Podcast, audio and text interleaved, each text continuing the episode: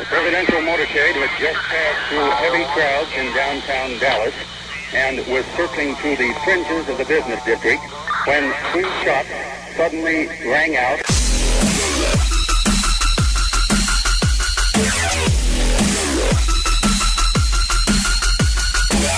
Destroying the media lies and dismantling the narratives. One story at a time. It's the Adrian Slade Show. Another day, another Jeffrey Epstein update. Two correctional officers responsible for guarding accused sex trafficker Jeffrey Epstein the day he died by suicide when he was suicided. They've been charged with falsifying prison records. Huh, really interesting. The guards, Tova Noel and Michael Thomas, surrendered to federal authorities. They have been placed on leave. Of course, Epstein was found unresponsive in his cell August 10th. Um, there was also a uh, suicide watch placed on him because he tried to take his life, apparently, the month before. He was placed into a high security housing unit where he was supposed to be checked on every 30 minutes. The jail guards are accused of failing to conduct the checks as required and falsifying jail records claiming they had. Hmm. Isn't that interesting? So they basically, when they fell asleep for a long period of time, somehow they went back and said, oh crap, we've got to fill out the, uh, the checklist, make sure that we checked off every 30 minutes that we looked in on them. Really? Federal prosecutors allege that for large portions of their shift, Noel and Thomas sat at their desk, browsed the internet, and moved around the common area of the housing unit. No inmates in the unit received the necessary checks from 10:30 that night on August 9th until 6:30 in the morning when Epstein was found unresponsive. As alleged, the defendants had a duty to ensure the safety and security of federal inmates in their care at the Metropolitan Correctional Center, the same place El Chapo was held. He made it out somehow. Instead, they repeatedly failed to conduct mandated checks on inmates. So, the guards falsified the records. You know, they probably left the back door open.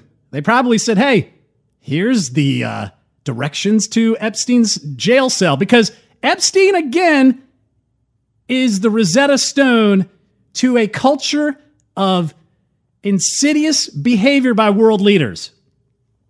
And in fact, one person who's speaking out is Maria Farmer. She had accused Jeffrey Epstein and Jeffrey Epstein's friend, Ghislaine Maxwell, or I think it's Ghislaine Maxwell or Gearslane, I don't even know.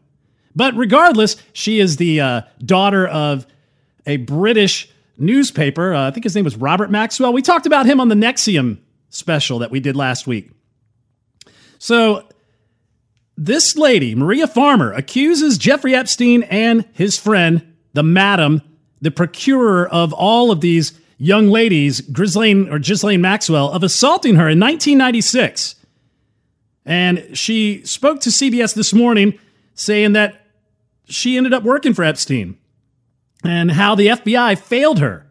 And this is what she was going to do to heal. Now, Maria Farmer, who was a young artist when she met Epstein and Maxwell at an art show in New York City in 1995, says she wasn't able to paint for more than 20 years since the assault. Quote, that's what Ghislaine and Jeffrey did. They took away the thing I was supposed to do. And they did that to everybody, Maria Farmer said. This month, she started drawing the alleged victims of Epstein she has sketched seven so far, including her younger sister, Annie, who also has accused Epstein of sexually assaulting her.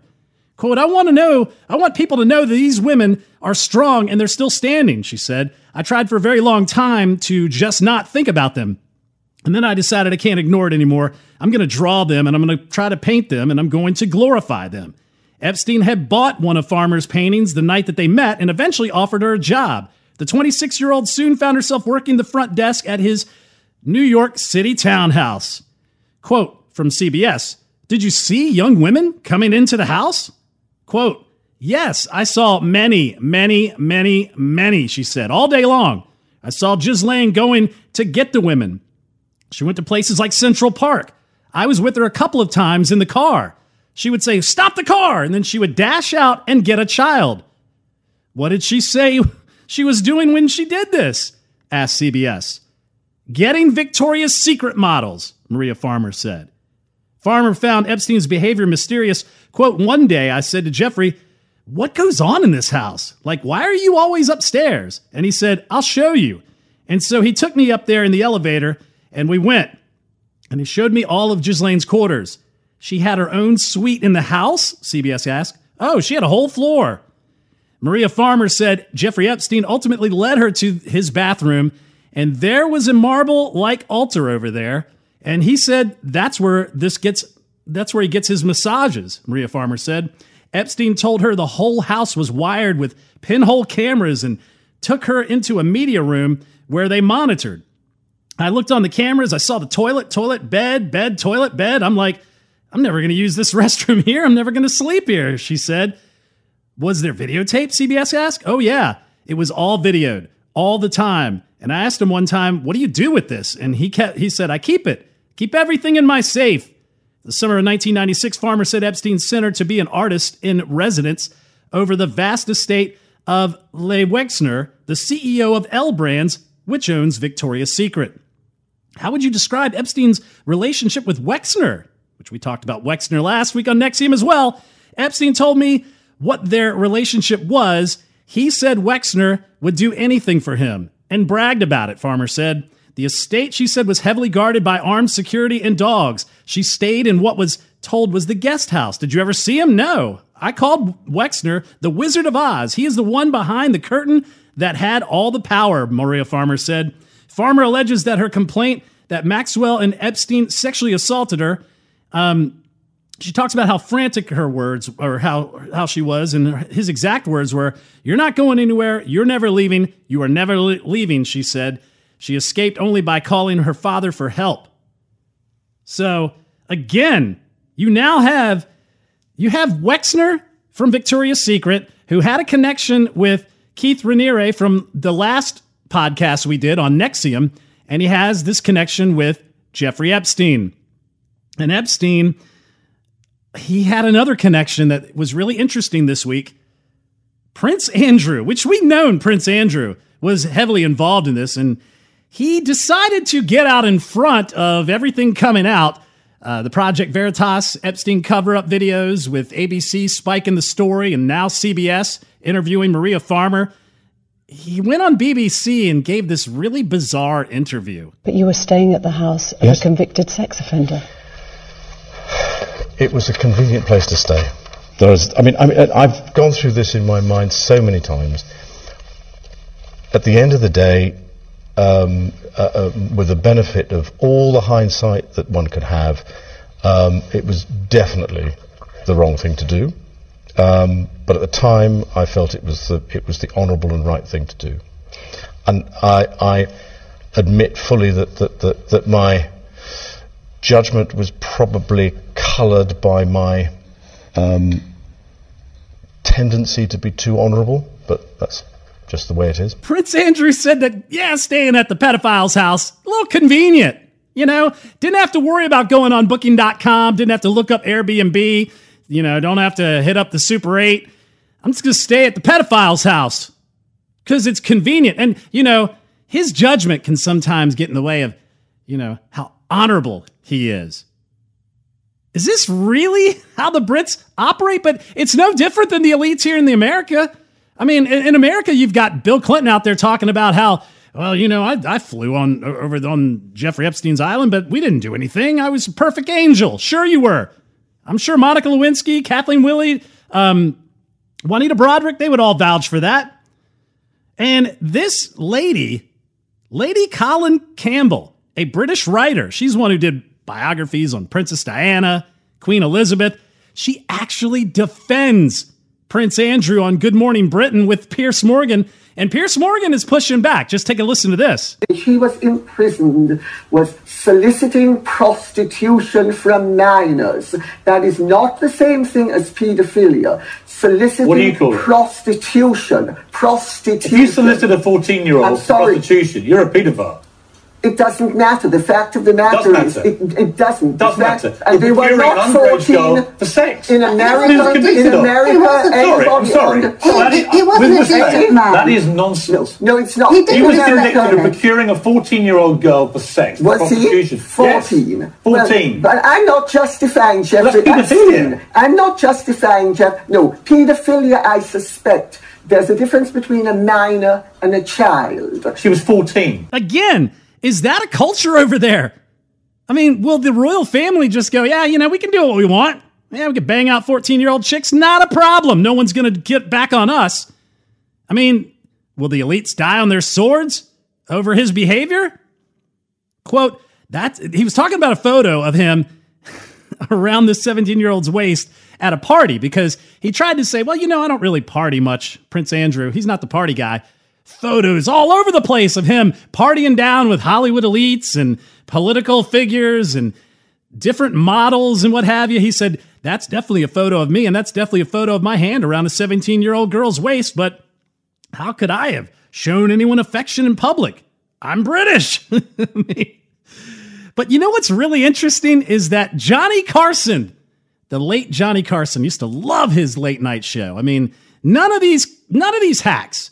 I mean, even people I like, like Conan O'Brien or what have you, Jimmy Kimmel, Steve Colbert.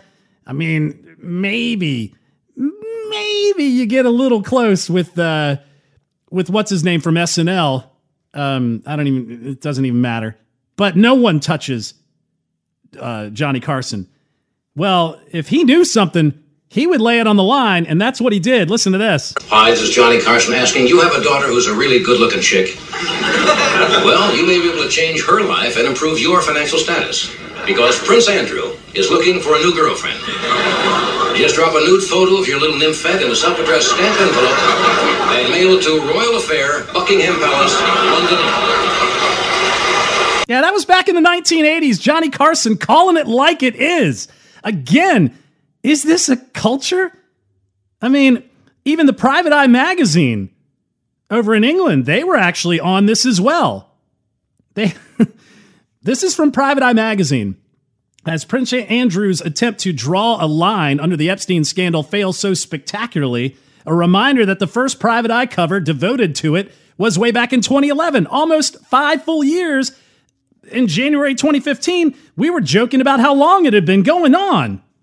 I mean, it's amazing. Then you've got this reporter from The Guardian, Owen Jones. He laid it on the line. This guy, he's a self proclaimed socialist, actually puts the British establishment on notice and in perspective on Sky News. And even though he's a big socialist news guy, I cannot disagree with the statements he has. Listen to this. He's a knowing friend and associate of a prolific paedophile. He knew after he was very publicly exposed as a paedophile, he, he maintained his friendship and his association with him. I mean, I just think people need to take a step back and realise how scandalous this is.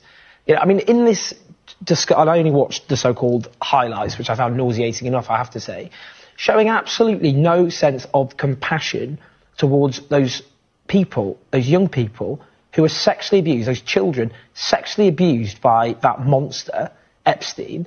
Uh, and you know when he talked, when he when he said the uh, you know the only flaw he had in all of this is that he was too honourable. That's what that's what the uh, the Duke described his own behaviour as. I just think this does, I'm afraid, and I think wherever you stand on the political spectrum, it is how the British establishment works in this country that we have, you know, once you're in, you can never fall out. The, this man should be driven from public life in disgrace. And yet he's still, you know, he, he's still someone who has this extremely prestigious title, a senior royal, who will continue to live, no doubt, an extremely wealthy, affluent life until the day he dies. Whilst other people who do far less than what this man uh, we know uh, in terms of his association with a paedophile and his lack of remorse and regret for what that paedophile did, um, have, have, you know, suffered far greater consequences for, for far, far smaller misdemeanors. The truth is, this just shows it's one rule for those people at the top and one rule for everybody else, that if you live in privilege, that all the odds are stacked in your favour, you can behave in the most disgusting way possible, and you can still carry on getting away with it with just some terrible headlines. And he's 100% right. They have their own set of rules. I mean, and it looks like Prince Andrew is severely sweating. Just a bit. But if you saw the interview, he claimed that he can't sweat anymore over some sort of overdose of adrenaline that hit him while he was in the military in his time fighting in the Falkland Islands. You know, that's like getting PTSD from fighting in Grenada, that war that happened for what, 72 hours, if that, maybe 24 hours? Yeah, listen to him talk about how he doesn't sweat anymore. So you're absolutely sure that you're at home on the 10th of March. Yeah. She was very specific about that night. She described dancing with you No. and you profusely sweating, and that she went on to have There's a, there's a s- possibly. there's a slight problem with with with with, with the sweating um, because uh, I, I have a peculiar medical condition, which is that I don't sweat, um, or I didn't sweat at the time, and that was oh actually yes, I didn't sweat at the time because I um, ha- had suffered what I would describe as an overdose of adrenaline in the Falklands War when I was shot at uh, and I simply it, it was it was it was almost impossible for me to, to to sweat, and it's only because I have done a number of things in the recent past that I'm starting to be able to do that again. So I'm afraid to say that that that, that, that Yeah, I'm honorable. I don't sweat. I didn't have sex with a teenager. I was at home after going to a party at Pizza Express in Woking. I went to tell Epstein it's all over, but I had a sleepover for four nights and passed him in the hallway. That's actually uh, one of the British uh, newsies, uh, one of the journalists over there put that out as a kind of rip on Prince Andrew. But yeah, Prince Andrew was saying that he didn't have sex with Virginia Roberts when she was a teenager because he was at home after a pizza party. Yeah, Pizza Express. This is actually from USA Today. The Duke of York claimed that he could not have had sex with a teenage girl in the London home of British socialite Ghislaine Maxwell because he was at home after attending a children's party at Pizza Express in Woking. Prince Andrew gave a startling explanation in a bombshell interview with Emily Mathis or Mathalis for BBC's Newsnight. So he was at a pizza party. Never mind the fact back in November of tw- uh, 20, uh, November 12th of 2000, uh, a Dublin tabloid basically said that two decades ago, Ghislaine, in two separate references, described Prince Andrew of profusely sweating. By all accounts, he's a lovely man, but he did profusely sweat. I thought this was interesting from this tabloid back in uh, 2000. It seems now that Prince Andrew's turned 40, that his mischievous streak has returned. Last week, Andrew was photographed at parties in New York that would not have impressed his mom. The fourth in line to the throne was snapped looking wide eyed at two of the city's trendiest clubs, Hudson Bar and the Lotus. Remember, he doesn't party, he just goes to pizza places with his family. According to onlookers, Andrew was said to look pale and his face was running with sweat. He was also seen staggering at the edge of a dance floor. The party at the Hudson Bar was hosted by beautiful lingerie model and socialite Heidi Klum, who wore pigtails and dressed in a rubber suit, calling herself sadomasochist Heidi for the occasion. Other party animals were dressed as prostitutes. The following night, Prince Andrew was out on the tiles again. This time he visited the super cool Lotus Club in Manhattan with friend and sometimes date Ghislaine Maxwell, daughter of deceased newspaper tycoon Robert Maxwell. The Lotus is frequent by stars such as Puff Daddy and Leonardo DiCaprio, as well as wild New York clubbers. Andrew, wearing a suit and accompanied by two bodyguards, was photographed with a group of pals that included a man with bleach spiked hair and arms covered in tattoos. Ghislaine was wearing a blonde wig and joked that she was dressed as a hooker because they were going to a party with pimps and prostitutes as the theme. Nothing wrong with a guy letting his hair down, you might say, but Andrew's a royal and royals are not expected to go to sex themed parties. Hmm. New York Post had a uh, cover that said Prince Andrew claimed liaison never happened because he couldn't sweat his royal dryness.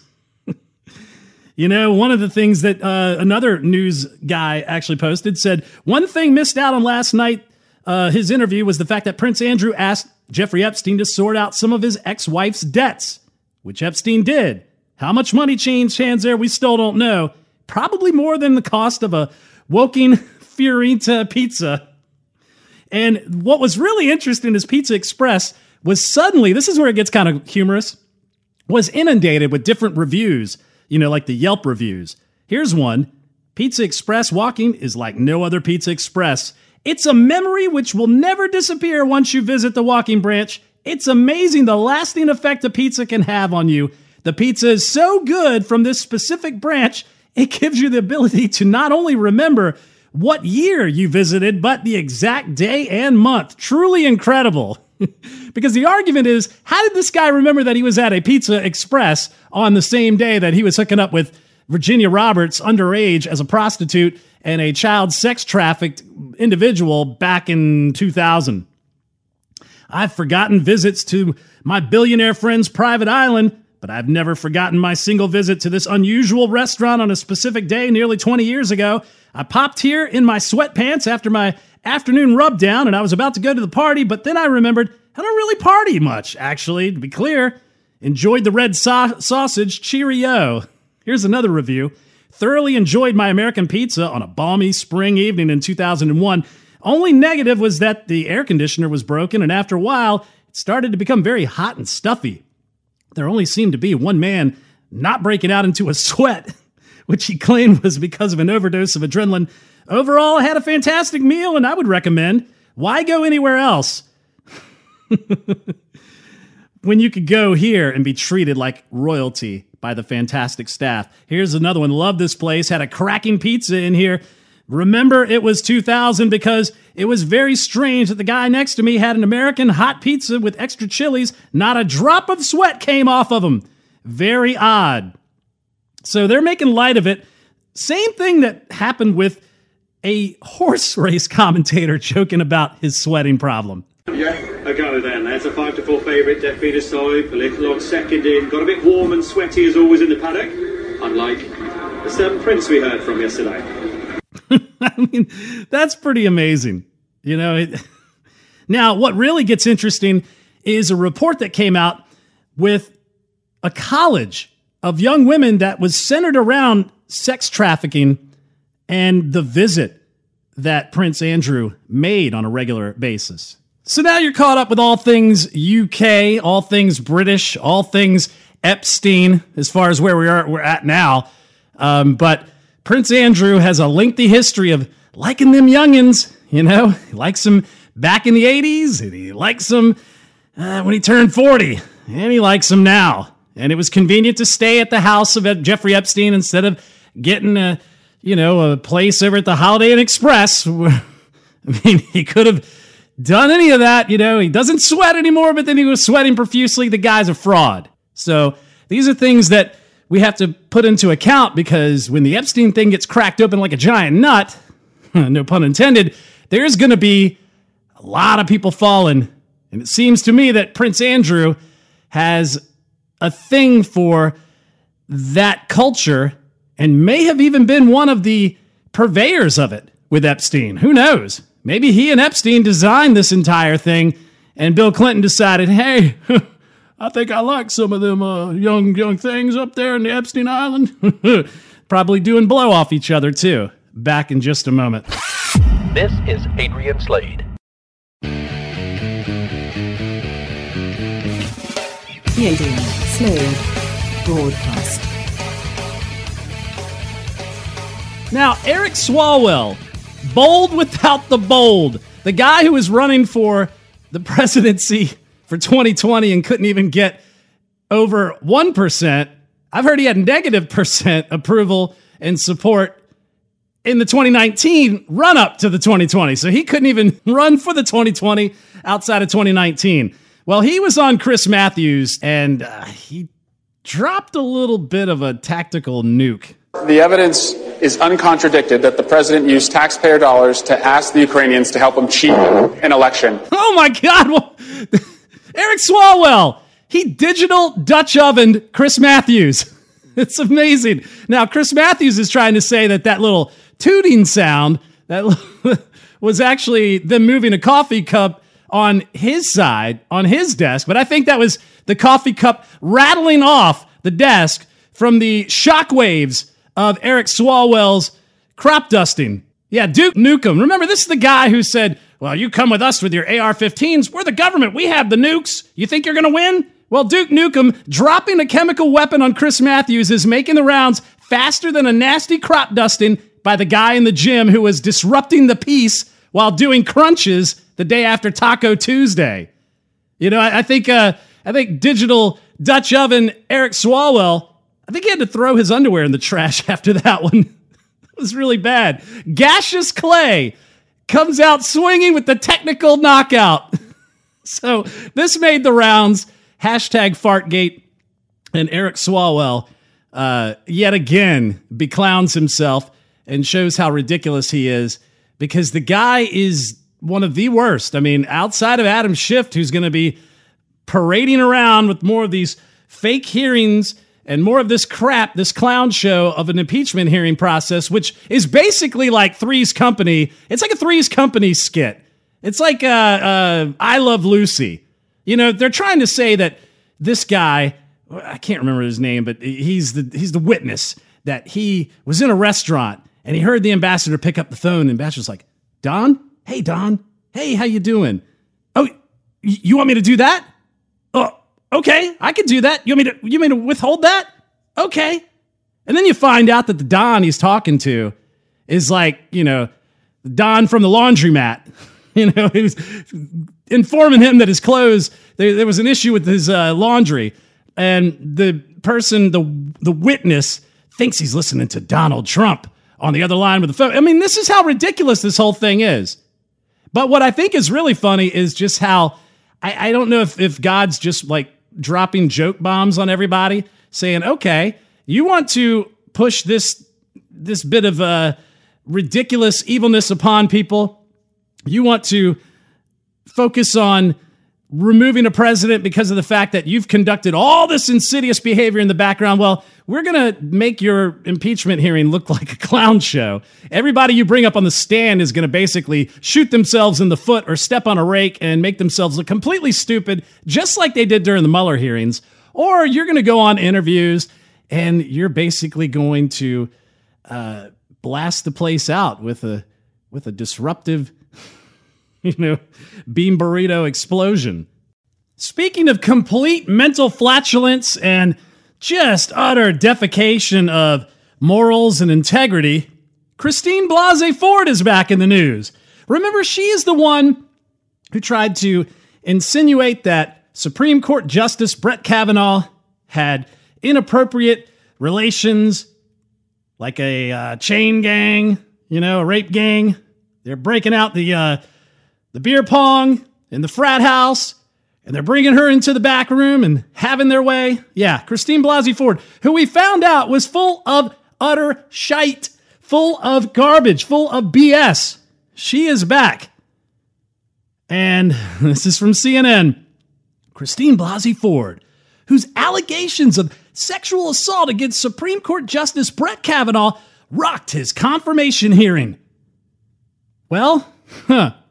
She accepts the ACLU Courage Award. Look at that! Yay! Go ahead, you have courage to besmirch the character of a Supreme Court justice. That's right, she got an award. And she commemorated the award with a little statement. I had a responsibility to my country, to my fellow citizens, to my students, to my children, to live the values that I tried to teach them. I understood that not everyone would welcome my information, and I was prepared for a variety of outcomes, including being dismissed. I was not prepared for the venom the persistent attacks, the vilification, the loss of personal privacy, and the collateral damage to my friends and my family. I have been through so much, but I want to thank the Academy. I would like to thank, you know, thank God. Uh, well, not really. Uh, I want to thank Alyssa Milano and the illegal immigrants that cornered Jeff Flake in the elevator. And I'd like to think of all the media outlets and I'd like to think, uh, you, I mean, come on. She, they're giving her an award. This chick is the ultimate liar. I mean, do you remember? She, they wanted to fly her in for testimony. I think it was Chuck Grassley and them said, hey, we'll fly you in so we can have testimony. You know, Lindsey Graham was a part of it, I guess. And she goes, I'm afraid of flying. Oh, yeah, you're afraid of flying. Yet you were at a beach house just a couple of days ago on the East Coast, and we're talking to you on the West Coast. How'd you make it back that quickly? Well, they decided, hey, how about we come to you and we can take your statement? No, that wasn't enough because just like the Mueller hearings, just like the impeachment hearings that are going on with the witnesses and the whistleblowers and the people that heard third and fourth and fifth hand knowledge and the guy Sondland or whatever who's in the restaurant and he overhears the telephone call talking to Don. We don't know which Don. Could be Don Ho. Could be talking to Don Cornelius. You know, he's going to get his soul train on, or he's talking to Donald Trump. We don't know, but he heard the telephone call and he knows quid pro quo. It's the same thing. We heard, oh my gosh, Brett Kavanaugh, he's out there raping people. Oh, we got to bring this chick and that chick, you know, Roy Moore out there the, running the Gadsden Mall, and he's got what yearbooks that he signs at the Waffle House. It's all utter BS, and they're giving people like this a Courage Award. I mean, that to me is unbelievable. You know who would like a Courage Award? Tawana Brawley. Remember Tawana Brawley? Yeah, that was Al Sharpton's little thing back in uh, 1987, where they said that four white men raped this chick in New York. And, you know, come to find out, yeah, that didn't happen. But Tawana Brawley, she feels shorted of that uh, ACLU Courage Award. You know who else feels shorted by it? Crystal, uh, Crystal Mangum, a black student at North Carolina University who worked as a stripper and accused three Duke University students, all members of the Duke Blue Devils men's lacrosse team, of raping her. Yeah, she probably feels left out on the ACLU Courage Award. You know who else feels shorted on the Courage Award? Jackie Coakley.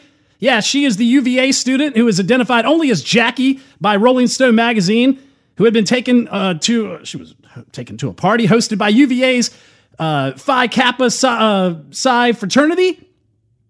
Apparently, she was raped. Oh, that didn't happen either. None of those people got the ACLU Courage Award. And really, the ACLU Courage Award means nothing, especially when you see what ACLU is willing to stand for. This is what they said in a tweet There's no one way to be a man. Men who get their periods are men. Men who get pregnant and give birth are men. Trans and non binary men belong. Hashtag International Women's or International Men's Day. You know, ACLU, there's no way to be a political operative, and liars who get awards for besmirching the character of a Supreme Court justice are liars. Yeah. And um, men who get their periods, they're called beta males. They're called whiny betas. And men who get pregnant and give birth, well, they're probably going to be about 450 pounds from you know, shoveling down all those uh, pound cakes and chicken wings uh, while they're pregnant, maybe eating a jar of pickles every other day. But if they're giving birth, holy hell, they will be screaming the, the gnashing of teeth from the pits of hell, from the fire and brimstone of, you know, the river Styx. Because if they pass a baby through that little hole, there's a problem. But that's what this is. This is how ridiculous it is. And the ACLU should not be taken seriously with crap like this. It's just like the Southern Poverty Law Center. You've got Catholic groups who are listed as terrorist organizations, violators of, of human rights. You've got Gavin McInnes's drinking group, the Proud Boys, listed as a domestic terrorist viol- you know, organization. I mean, they're white supremacists because they want to protect these Christians, the Proud Boys who are out there marching, they want to just provide a line of of somewhat, uh, but you know, defense, somewhat of a malign defense, you know, against the rabid, evil Antifa thug, violent thug squads that want to burn them at the stake and want to throw Molotov cocktails and and beat people with chain locks and and batons. They want to be this kind of benign wall to protect these people so that they can march for Christian beliefs and small government and liberty. But I'm telling you, ACLU, that's why we have an ACLJ with Jay Sekulow and the crew. The Sekulows, great family. They actually helped some friends of mine personally. Um, this is the thing. These organizations are designed to look as though they're legitimate, but really, they're not. They're insidious. And we have more examples of that coming up here in just a moment.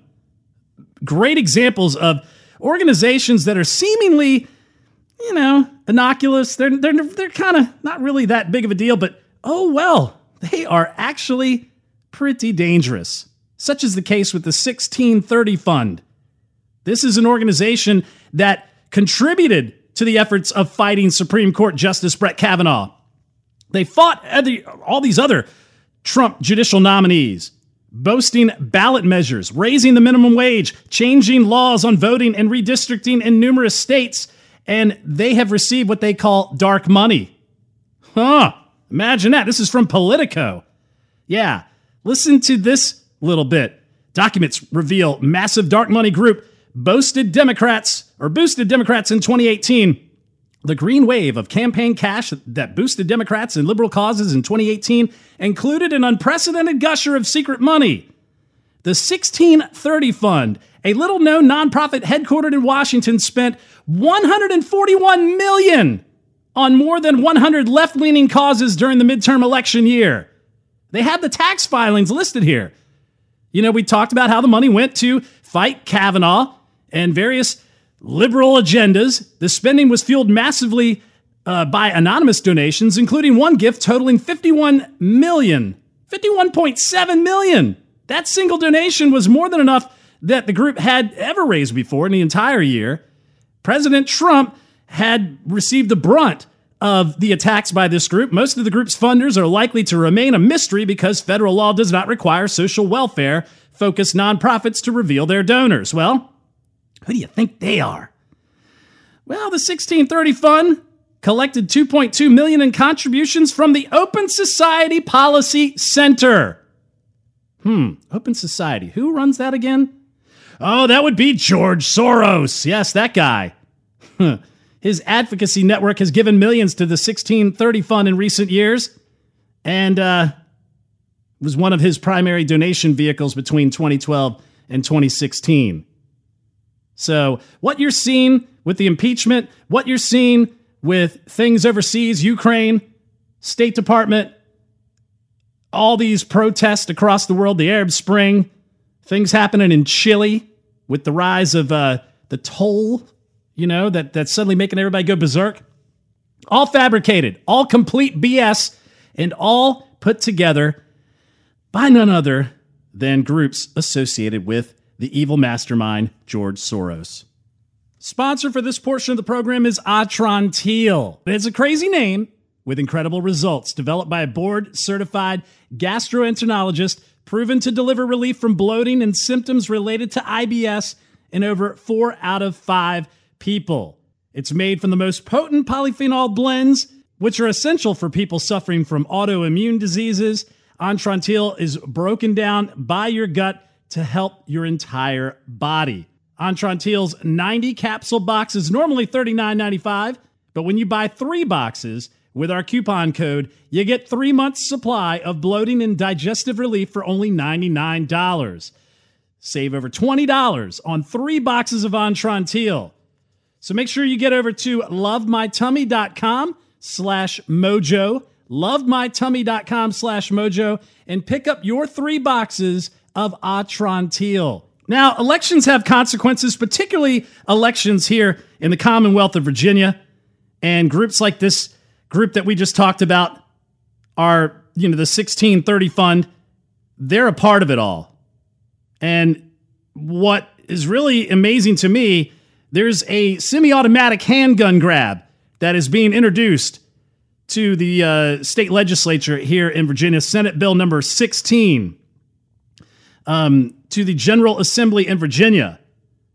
And it's buried within this, this bill where they want to take a crack at taking on your gun rights, your Second Amendment rights. This is why elections have consequences. This is why you've got Northern Virginia here in the Commonwealth. It's like California. Um, they're hoping it can do this in Texas over time. You just have a little enclave in Northern Virginia, on the outskirts of D.C., that decides the entire election for the state. If you take a look at the state of Virginia, maybe in the west, certain areas in the midwest of, of the state, um, all of Northern Virginia. I mean, Loudoun County's got the death metal tranny who was voted back in as a delegate. They've also voted in a lady who flipped Donald Trump the bird. That's a resume builder right there. And they voted in a couple other individuals that we're going to talk about here in just a moment. And then you've got Richmond. Richmond has always been a crap hole. The outskirts of Richmond, great. I mean, good shopping. Uh, you know, I'm not going to lie, there's some good music in, in Richmond as far as the music scene goes, but those music scenes always thrived in Democrat enclaves, anyways. And then you've got the random, uh, you know, armpit hole down here in southeastern Virginia. Other than that, the entire state's red, but our elections were mainly decided by the, these little these little areas, these little counties. And so you have Governor Blackface, you have uh, Mark Herring, you know, AG Blackface. You've got the Lieutenant Governor, Mr. Womanizer and serial rapist. You've got a guy voted back in, Morrissey, back in, I think he was uh, state senate, who is guilty of banging out his secretary when she was underage. That's what cost him the election the first time. And his, I mean, her parents were pissed. This chick was his secretary. She was underage. He was banging her out in the office and trying to say that he wasn't. And he's been reelected. Look at that. Not only that, you've got Kathy Tran.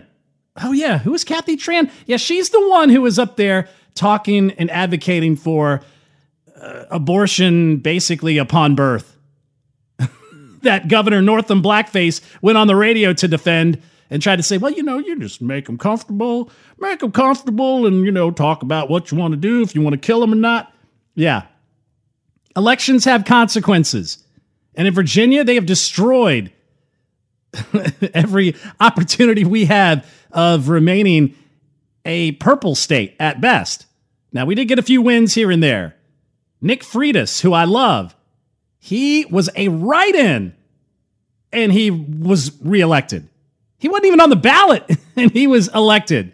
That guy, go look up his Second Amendment speech if you can. Go on YouTube, look up Nick Freitas for Virginia, and look up his uh, Second Amendment speech on the floor of the General Assembly in Virginia. Amazing. My buddy Barry Knight got reelected. We also had DeSteph, Bill DeSteph down here in Virginia Beach, um, in that district area, state senate. He beat the gun grabbing uh, Missy, I can't remember her name, who was uh, getting all this money from outside of the state. So there were some small wins, but some of the bigger losses are kind of disturbing. One in particular, this is from the Clarion Project. Next Generation Islamist? Abrar Omeish wins Virginia election. Abrar Omeish just won a seat on the school board at Fairfax County in Virginia. In the latest slate elections, or the latest state elections, the 24 year old became the youngest woman and the first Muslim woman to win a seat in Virginia. In the counter Islamic circle, Omeish is a well known name. Now, that's great. Hey, got Muslim elected to school board. Hey, kudos for her.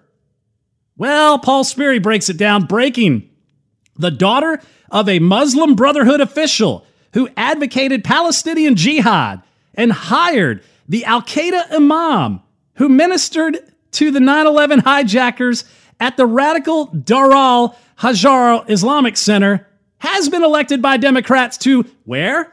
Fairfax County as the school board, as a part of the school board in Northern Virginia. And Fairfax County is one of those counties we were talking about. Abrar Amesh's father is Dr. Isam Amesh, a former Muslim American Society president. In 2006, the Investigative Project on Terrorism released a video of Dr. Amesh endorsing violent jihad at a rally six years prior. That release resulted in the resignation from the State Immigration Board, which he served. In 2009, they exposed Dr. Amesh's bid for Virginia's House of Delegates, among other items that exposed his radical theocratic leanings, which are rooted in the ideology of the Muslim Brotherhood. In 2004, Dr. Amesh declared that Islam will either become the dominant region of the next century or we may be forcibly rejected from the West because of forces of intolerance, racism, and bigotry. Huh, imagine that. In 2019, at their annual gala, the Council on American and Islamic Relations, which is CAIR, made it very clear that they were working to get Muslims into office. While every American has a right to run for office and civic duty is to be applauded, unfortunately, in the case of Islamists, we know they're focused on creating a political environment where only their interpretation of Islamic gains are made. At the gala, CAIR's founder and executive director, Nihad Awad, said, A strong CAIR equals a strong community. A strong community will produce a strong and confident and successful Muslim. So I am telling you tonight, we are going to work in the next years inshallah, God willing, to elect at least 30 Muslims in Congress. This number is equivalent to our size and our potential as American Muslims, including at least two U.S. Senate seats for Muslims. Daniel Pipes says scores of Muslim candidates win a race or win races across the nation, blares out the headline from CAIR. Then look at the map that accompanies the story with Islamic crescents spread across the U.S. map. Yeah, look at that. This is ge- geographically possible, uh, possibly intended to intimidate. So you see this map of the United States, and there's little little crescents with stars, little jihad stars and crescents all over the little areas they won in, uh, you know, of course, Minnesota, uh, Michigan, and then further up into the uh, northeast New England states. In the case of Abar Omish, uh, Omaish, the apple may not fall far from the tree in 2014. Abrar, who won the school board election, led a campaign to silence Ayaan Hirsi Ali based on the claim that Ali doesn't have the scholarly credentials to speak on Islam. Remember, she was the one who was against female genital mutilation, who was blasted by Linda Sarsour. So if you're not toeing their line, you're going to get destroyed. And while it may seem like school board is a small win compared to a congressional seat, Benjamin Baird, the project's coordinator for Islam and uh, Pro, uh, Politics Project points out how small political wins help pave the way for building a political career for the next generation of Islamists. And that's one of the things you have to realize federalism is pretty important. You know, we're focused on the wrong things. We're always focused on the presidential election, we're always focused on uh, the Senate. We have to win presidential elections because of the Supreme Court. All the while, George Soros is funding this new wave to flip attorney general races in states and municipalities. That's why they're going to state senates and they're they're flipping school boards and they're flipping local elections because a couple of things. First off, local elections 9 times out of 10, you don't know their party affiliation. A lot of times they keep themselves independent. So if they can get wins on the local level, they build their brand and they branch out and they start to make changes locally. Federalism is key. That's why I've aligned myself with the Federalist Party um, because they're building a coalition to keep the Republican Party in check based on federalism. But at the same time, we have to look at the fact that that is the open door that Soros, which is through state redistricting, this is the open door that Islamists through school board elections and through delegate state delegate elections are using to move their agenda, to run the ball through, to basically destroy every bit of republicanism, representative republicanism and freedom and the Constitution. And they're going to infect it like a growing cancer on a small wave and build themselves all the way through. And we better recognize it and get more involved very locally, very quickly. I'm Adrian Slade. Thanks for tuning into the show. Listen to us on Mojo 50 Radio. You can find that on iHeartRadio or go to mojo50.com every Wednesday, 10 p.m. Also, get the podcast, iTunes, SoundCloud, Stitcher, Google Play, Spreaker, TuneIn, iHeart, Overcast, wherever podcasts are hosted. And be sure to give us a review. Give us a good five star review. That's going to help us go up in the ratings so we're more visible to others. You can also donate to the show. Go to patreon.com slash Adrian Slade Show. Give $2 a month or go to anchor.fm and search Adrian Slade. You can also follow us on social media. We're on Facebook, Gab, MeWe, Parler, Convo, Snippy, search Adrian Slade. Follow us on Twitter at Rants Out Loud or at Adrian Slade Show, which is the official show page on Twitter. And you can also read the blog, adriansladeshow.com. You can also get the Adrian Slade Show Roku channel in your streaming store on the Roku streaming channel store. Be sure to download the Adrian Slade Show Roku channel. We'll see you guys next time. Thanks for tuning in.